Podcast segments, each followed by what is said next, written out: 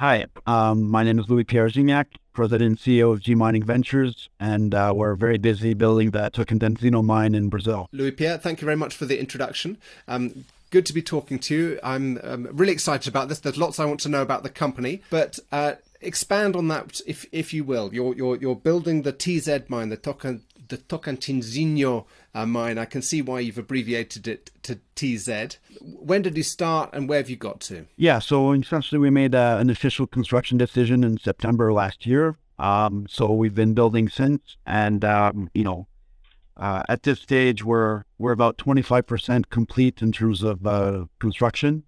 We've done over uh, 1.2 million man hours on the project already, so it gives you a, a bit of scale in terms of this project and you know, it is going to be the third largest primary gold mine in Brazil when we're done. So it's it is a, a large scale project. It's proven to be a very difficult time to get things um, built and costed and financed because there have been so many kind of moving um, goalposts. The, the the datum line has has been shifting around. Um, how did you fix your capex for your estimates, and how are you um, managing that process of trying to trying to stick to the estimates that you had made? Yeah, well, look, the, the, like you say, it, it's always a, a, tricky thing where you come out with a study uh, that has a certain estimate, and by the time you get it financed to make a decision, there's sometimes a, a, a, long lag that happens. Um, so we've been very successful in keeping momentum in our progression with the project. So we had a very fresh estimate to start with when we uh, made that construction decision. So we're not trying to play catch up uh, with our estimate, and so far, we're tracking really well uh, against the feasibility study budget that we published.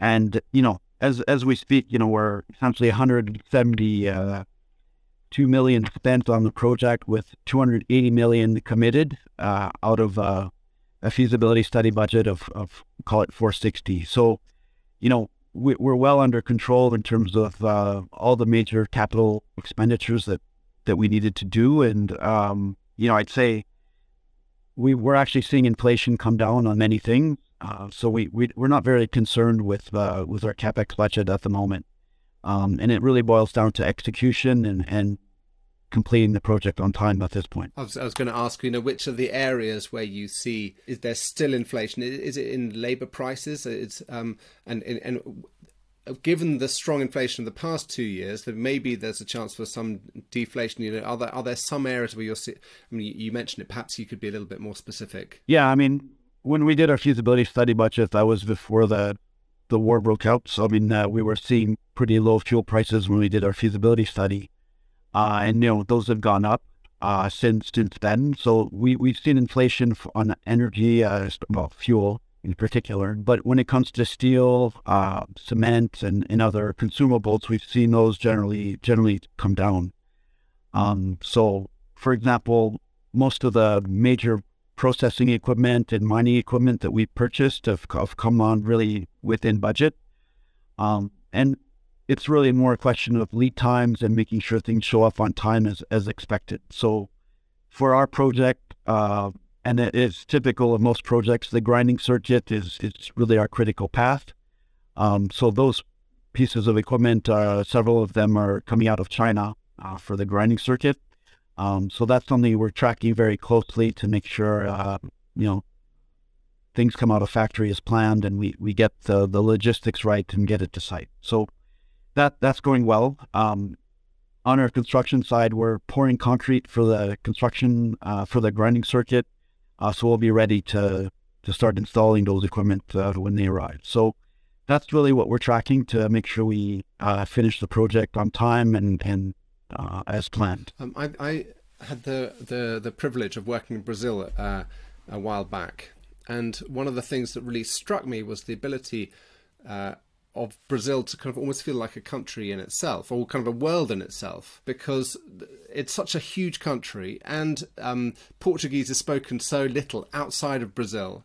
Um, it, I almost feel that um, there was a kind of there were industries, there were huge companies within Brazil that I hadn't even heard of. Um, to be these giant companies. Um, what was the decision to kind of get stuff out of China rather than or source within Brazil yeah. to look at kind of purchasing within Brazil? Was that was that a, an option that you studied? Oh yeah, and and like uh, when I mentioned China, to be honest, there's very few things that we're buying outside of outside of Brazil. I'd say almost 70% of what we're procuring for the project is, is from Brazil, including a lot of processing equipment. But when you're purchasing grinding circuits from Metso Outotec, who does have manufacturing bases in uh, just outside Sao Paulo, uh, there's several components that are in country, but others that are um, manufactured outside. But to your point, uh, we're quite amazed with uh, the availability of just about anything we want in Brazil.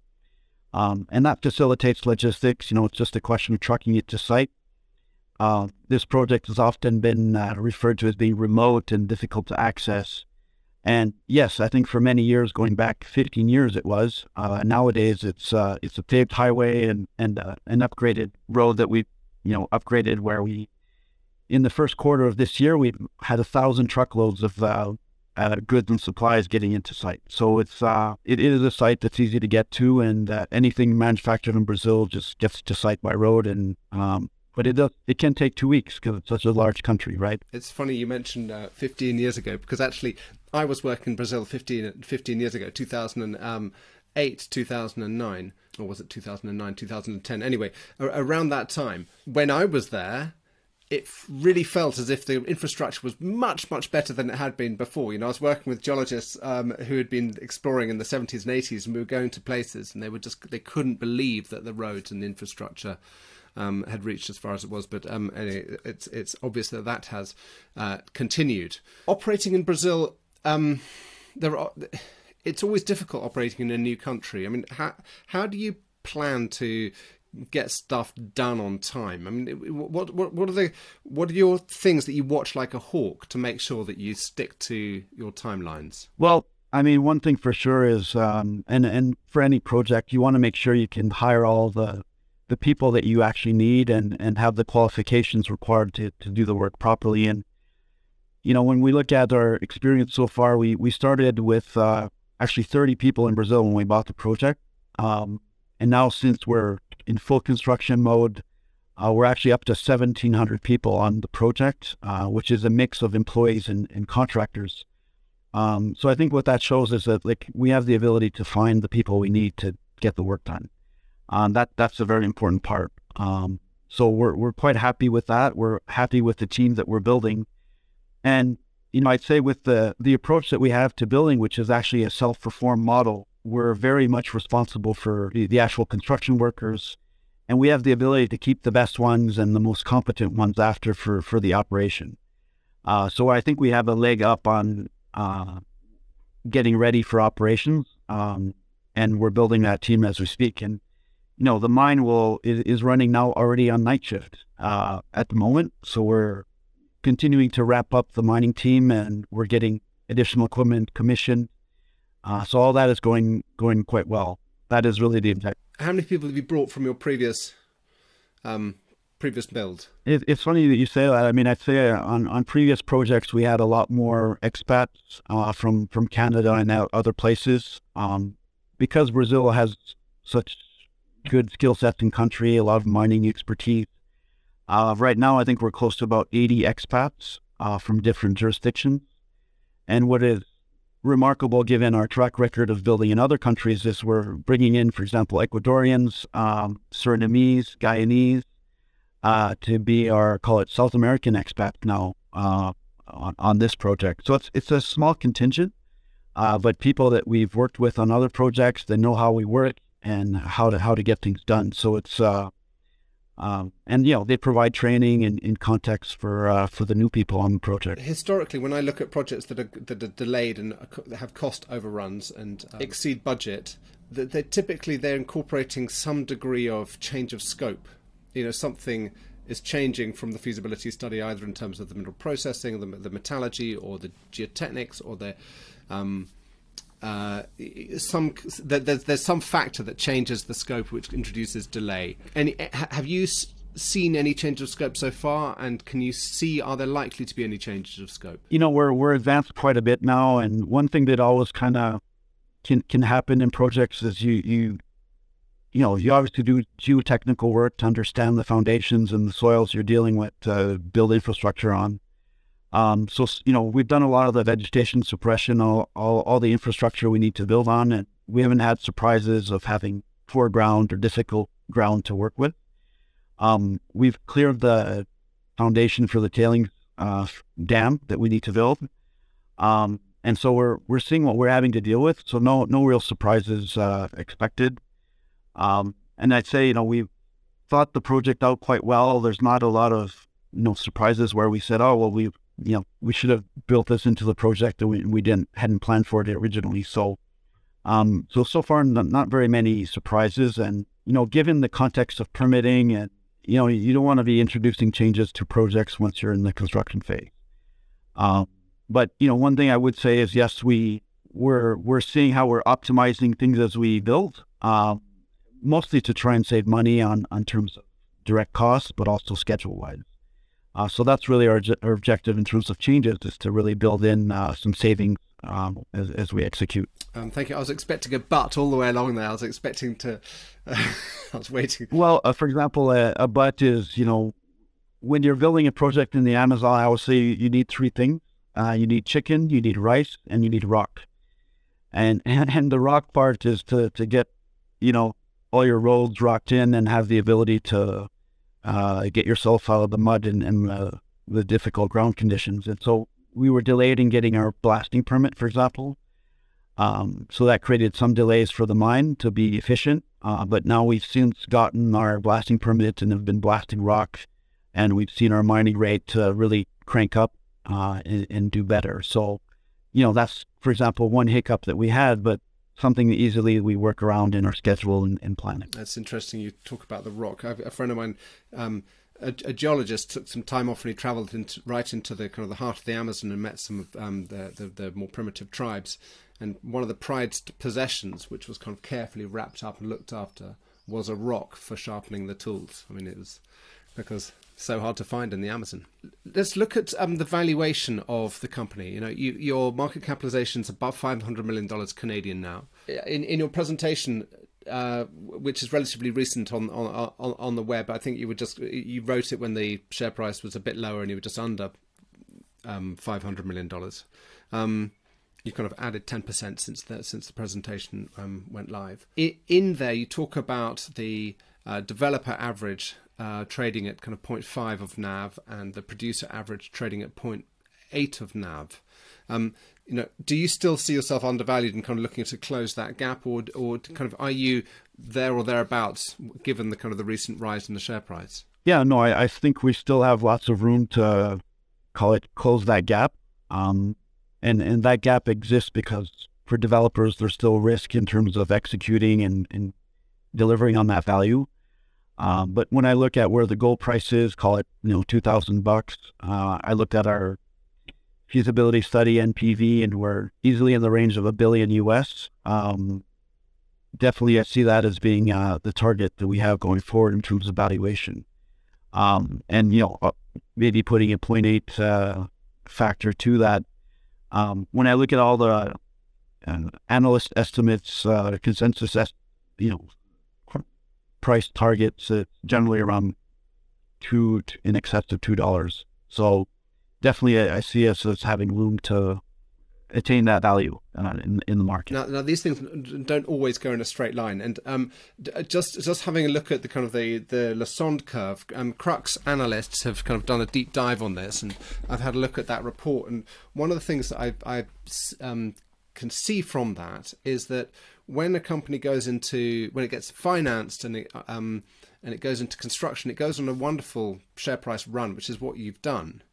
But typically, as you get closer to the um, to the kind of the the end point of of of um, commissioning, you know, your balance sheet is kind of slightly um, you, have you've you've spent the money on the plant, but we don't actually know that it works yet, and so quite often it kind of gives gives back that value in in a over a six to eight month period before it then goes on a run again. And, and I actually um, one of the examples that was used in that analysis was Lundin Gold with Fruta. Um, so even though it, it kind of went up, it actually comes back down almost to the same point, and then kind of goes on a on a wonderful tear when the when the the operation really comes comes through.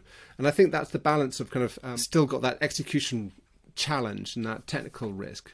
You, what, what, are you what are you going to do if, if if that comes? You know, how are you going to protect your head mentally from kind of worrying about the share price? Well, look, I, I think it's just uh, continuing to deliver on our plan and making the progress that we've done. Uh, that that's our objective. That's what we control. Um, but I'd say to your point, I think what everyone wants to see is there's two things. I think it's you know you said you were going to build for a certain price or a certain cost. Uh, you need to deliver on that, and you know many companies have had financing shortfalls where they've had to raise additional money to complete their projects. Uh, so that's kind of pitfall number one that we're trying to, you know, not not fall into. And you know, some people, you know, you have to deal with that at some point as you do. So that that's one thing. And then once you do deliver and you get this thing running, everyone wants to see how it performs, uh, if it performs as planned. Um, so it's it's really demonstrating the the ramp up, uh, making sure that ramps up uh, quickly according to to schedule. Um, and you know that's been our experience with other assets that the GM, G Mining Services team has built, and Fruta being one of them. It, it's really making sure that that commissioning phase happens well and that you start generating cash flow uh, quickly as planned. Um, so that that's our objective, and I think with our model of self-performing, our construction team is there to support the operations team and, and allow that ramp up to occur as planned. Uh, they're not buggering off with uh, uh, and you know handing the keys over to the operator, wishing them good luck. That that doesn't really happen with our model. Um, so that I think, as you say, in, in a, the very early stages of startup, um, it's really the commissioning phase, and proving that recoveries are there, that the throughputs are there. Um, so that's going to be our, our, our, you know, prime objective uh, come come middle of next year. And forgive my ignorance, but um, what's the what's the um, metallurgy looking like? Are you going to have to deal with a lot of clay material, and is it is there any metallurgical or mineralogical complexity? Yeah, I mean we, we have very little saprolite um, on our deposit, so uh, we typically are going to be processing rock uh, straight from the get go. Um, the saprolite and the, what we call the artisanal miner tailings that still have good gold gold grades, uh, we will trickle in to the to, to the feed in, in small quantities, and it's more for material handling issues than than anything else. Um, so yeah, we we're very much close to rock. Uh, it comes up very close to surface, so we uh, essentially are feeding hard rocks straight away into the plant. And you know, with our pre-production mining plant, um, we'll have in excess of two million tons of ore in front of the plant before we start. We'll have uh, a lot of flexibility in terms of uh, that ramp up there the next kind of question that's going to come up, I'm sure, as you go through commissioning is is what next? What do you do next?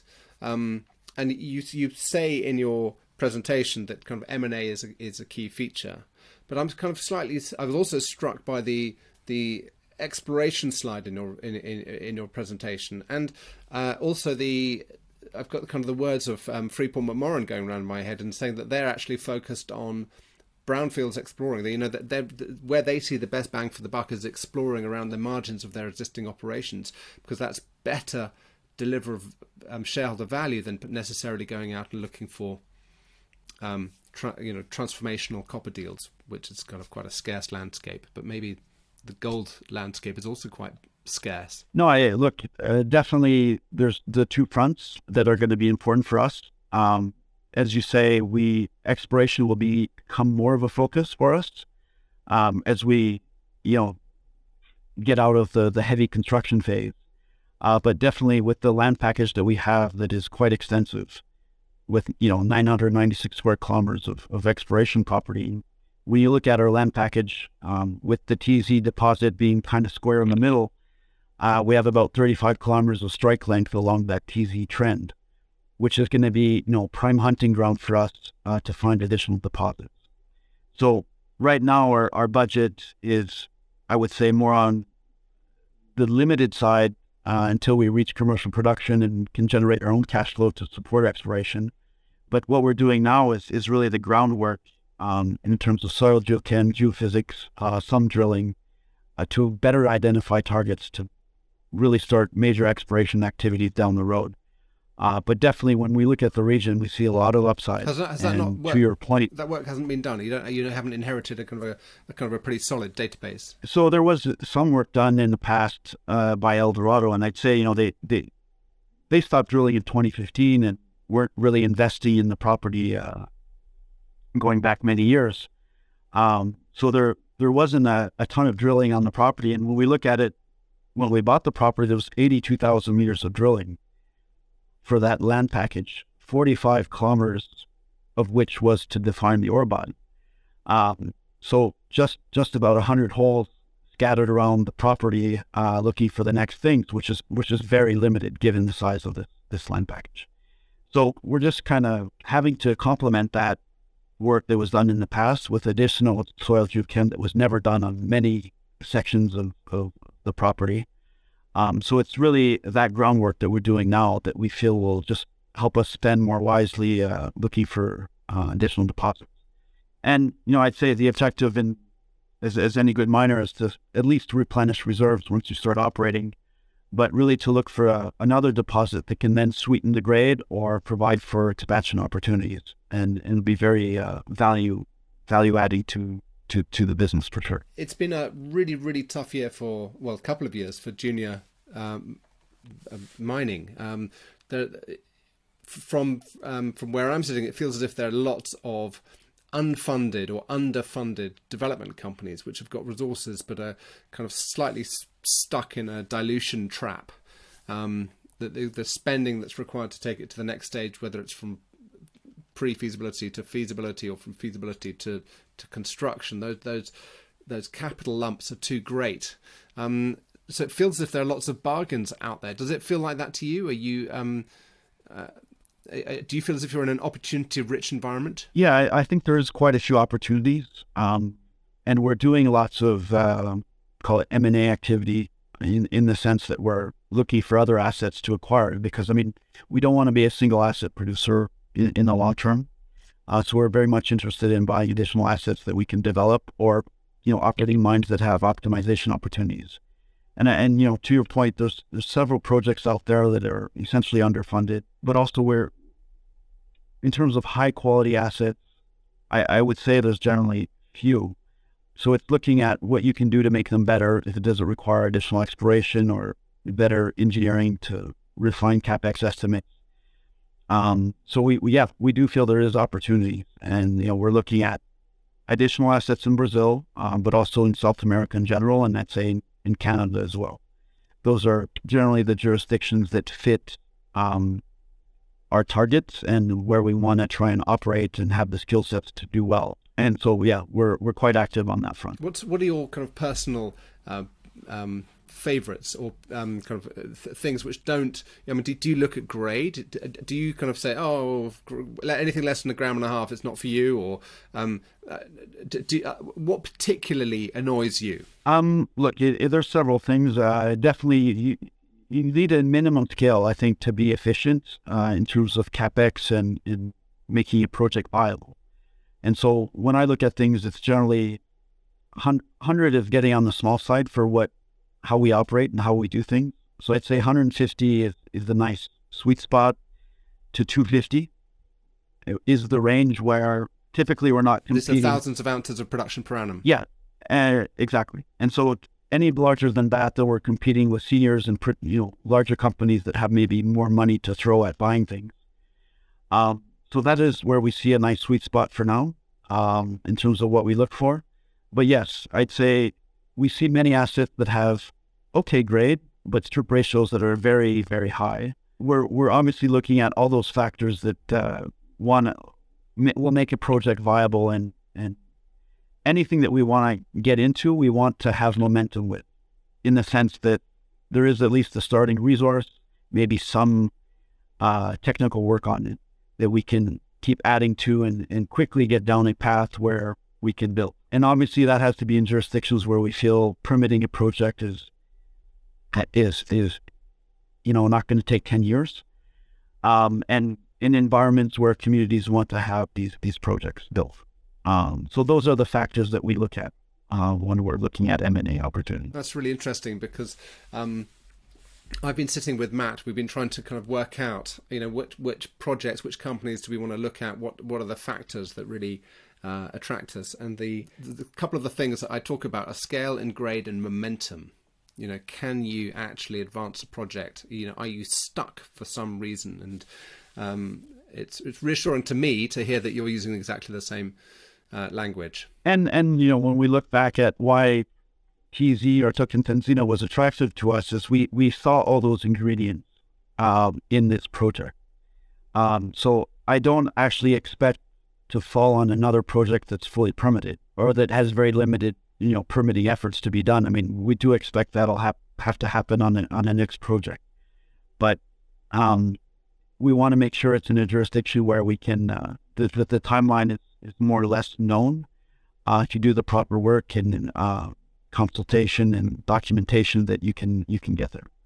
Um, so that's very much important for us. We we're we're we know the mining world is it's a long time long time to get things done, but we're also very impatient. We like to move fast, and um, we like to to be building things and, and growing the business. So, those are very important to us. And hopefully, in a year, you'll. Um, well, the plan is within a year you'll be have you'll have a different uh, kind of balance sheet position because you'll be accruing capital rather than um, uh, uh, investing it. Absolutely, and you know we're we're happy with call it our, our relative share performance in the market. I think we've been doing lots of uh, meetings with potential investors. I think what they appreciate in, in our company is yes, we have a great asset, but I think what they appreciate is our ability to to do things and to to advance quickly. And our call it in-house capability is quite unique. You know, I think is very different from other developing uh, stage companies. So I think that that's attractive, and you know that'll give us the balance sheet and the paper to uh, do do the next deals. Um, talking about um, the shareholder register, you've got quite a lot of um, strategics in there. You know, you've got La Mancha up at twenty five percent, and uh, Franco Nevada at just under ten percent, um, and uh, Eldorado eighteen percent. Does that worry you having those strategics there? I mean, what? Are I mean, I know you've got um, quite a good chunk of institutions as well, but um, what, what, what, are the strategics? What do they tell you about their long term goals for um, G mining? I, I'd say these strategics we have, uh, starting with La Mancha at 25%. I mean, the attraction for us was the fact that they want to be part of the story of building this company and growing the company over time. So for us, they're they're allies as much as, as investors in uh, in in helping us grow this business. Uh, so we're very much happy to to have them on board. Um, I'd say a bit a bit similar with Franco, uh, Nevada, where you know we, as part of our shareholder agreement, uh, so long as they hold five percent equity interest, they have a, a, right of first offer on any future royalties that we do on the next project. So given our aggressiveness to do other things, I mean, we do see them as, as allies to, to help us grow um, and you know, they're looking for royalties, but we're looking for financing. So definitely a, a nice fit uh, for both companies. Um, and when it comes to Eldorado, I mean, I, I think when they sold the asset, um, it was more for them to refocus on the assets that were in their portfolio that they wanted to focus on. Um, and they're quite happy to, I mean, for the time being at least, to to see us re-rate and do well with this with the Tocantinzinho asset. So we don't feel like they're looking to dump the stock. We also have a, a shareholder rights agreement where we can place those shares with other investors.